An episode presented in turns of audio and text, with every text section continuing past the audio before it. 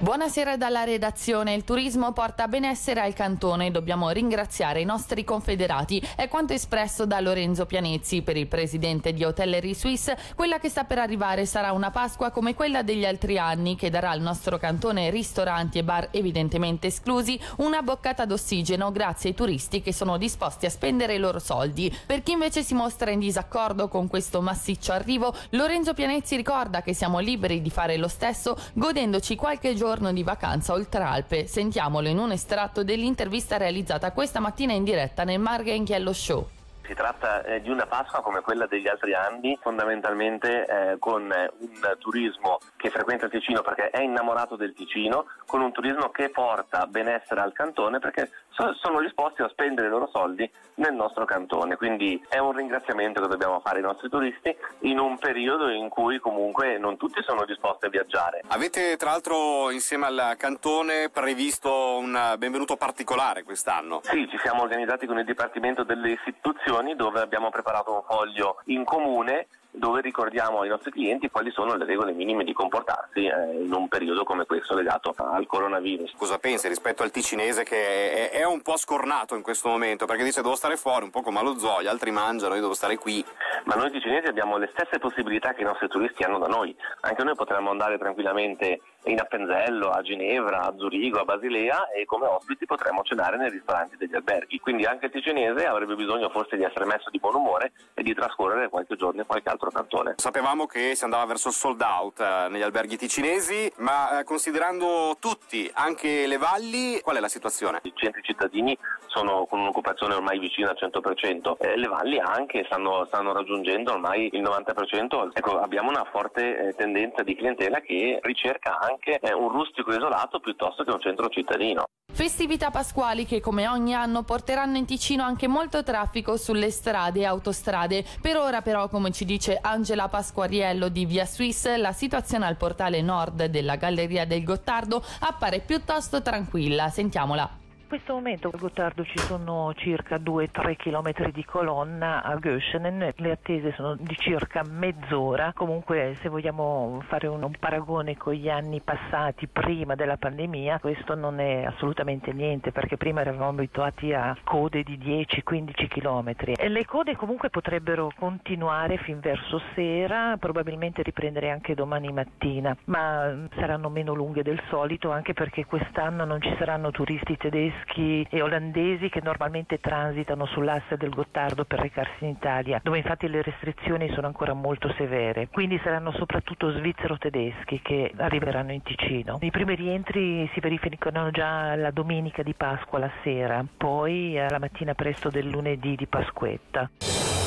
Maggiori controlli di polizia e azioni di sensibilizzazione nelle aree più animate e il divieto di portare oggetti pericolosi, comprese bottiglie di vetro. È questa in estrema sintesi la soluzione adottata dal municipio di Lugano dopo i disordini del 20 marzo. L'esecutivo ricorda inoltre l'entrata in vigore a partire da domani dell'obbligo di indossare la mascherina nelle aree pubbliche più frequentate.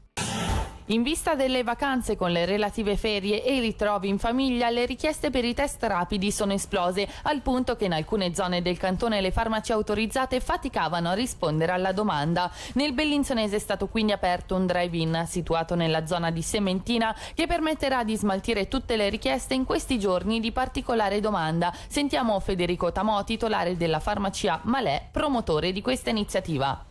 Sicuramente con queste festività di Pasqua la richiesta per test rapidi è stata elevatissima, più o meno a inizio settimana tutte le farmacie del Bellinzonese erano complete. Siamo riusciti a trovare una soluzione riuscendo ad aprire per questi tre giorni, dunque oggi, domani e sabato, un punto supplementare di test in drive-in a Sementina e adesso lì abbiamo buone disponibilità e personale formato per rispondere alle richieste della popolazione. La riservazione si può fare online tramite il nostro sito internet, siamo siamo comunque attrezzati lì per riuscire a prendere anche qualcuno che dovesse presentarsi lì e poi poter fare il tampone tra un paziente e l'altro. La persona che ha già compilato il formulario e fatto la riservazione arriva con la macchina, viene identificato, arriva la nostra collaboratrice per effettuare il tampone e la macchina può partire. Il risultato verrà trasmesso o per via sms o per via email in una mezz'oretta. Penso che l'impulso a testarsi della popolazione c'è, questo ci ha fatto piacere. ci ha messo un po' in difficoltà, non lo nascondo, però più o meno adesso una soluzione almeno in piedi ce l'abbiamo.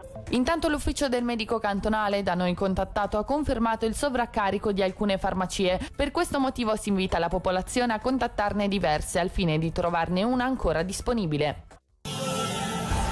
Presentato il programma cantonale di promozione dei diritti di prevenzione della violenza e protezione dei bambini e dei giovani, una prima nazionale che ha l'obiettivo di garantire tutti i diritti del bambino sanciti dalla Convenzione ONU attraverso iniziative ideate dagli stessi protagonisti con la collaborazione delle scuole, dei comuni, delle famiglie e altri enti attivi sul territorio. Il programma avrà una durata di quattro anni e cercherà di individuare i bisogni della gioventù. Sentiamo il capo ufficio del sostegno a enti e attività per famiglie famiglie giovani Marco Galli.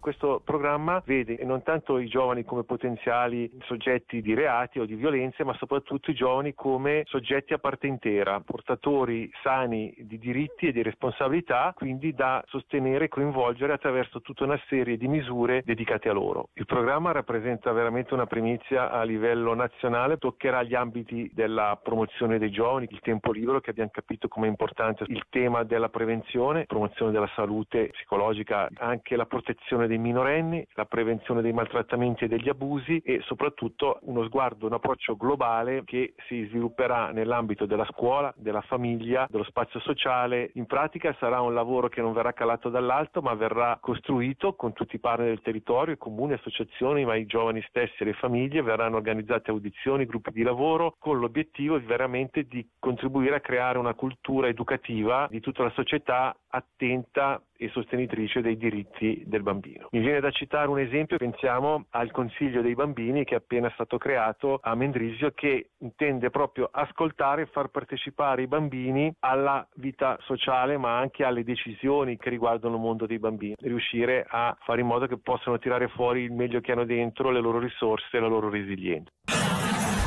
Ora le notizie in breve questa sera con Gaia Castelli.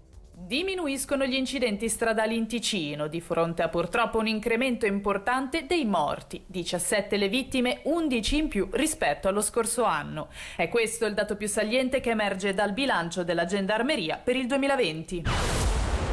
Arrestata una 55enne italiana domiciliata nel Luganese sospettata di aver spacciato tra il marzo del 2020 e il febbraio del 2021 un importante quantitativo di eroina sul territorio ticinese. Nel suo domicilio le agenti hanno sequestrato una decina di grammi della sostanza stupefacente e alcuni grammi di hashish scoperto contrabbando di salumi e formaggi dall'Italia alla Svizzera. Protagonista un 48enne italiano che importava la merce, oltre 30 tonnellate, passando dai valichi incustoditi, rifornendo clienti di tutta la Svizzera. I tributi doganali non pagati ammonterebbero a oltre 316.000 franchi. Ok, con Lambri fermo al palo data la quarantena imposta al Bien che i bianco-blu avrebbero affrontato questa sera, tocca a Lugano scendere nuovamente sul ghiaccio in un calendario serratissimo fino a fine lunedì della stagione regolare. I bianconeri sconfitti dopo otto vittorie consecutive l'altra sera con il Losanna alle 19.45 sfideranno il Lagnao. Una vittoria anche supplementari consegnerebbe alla squadra di Pelletier la certezza matematica di accedere direttamente ai playoff. Sentiamo proprio il coach del Lugano, Serge Pelletier. Sai, non ci sono squadre perfette, in questo momento la cosa la più importante è di... Uh, abbiamo il nostro destino nelle nostre mani, tocca a noi adesso di uh, raggrupparsi, di mettere il refocus per la, la partita di giovedì. Ormai fino alla fine della stagione sono tutte da vincere qualsiasi l'avversario. E per oggi il regionale termina qui, tra poco spazio allo speciale elezioni comunali. Buona serata a tutti. Il regionale di RFT il podcast su www.radioticino.com.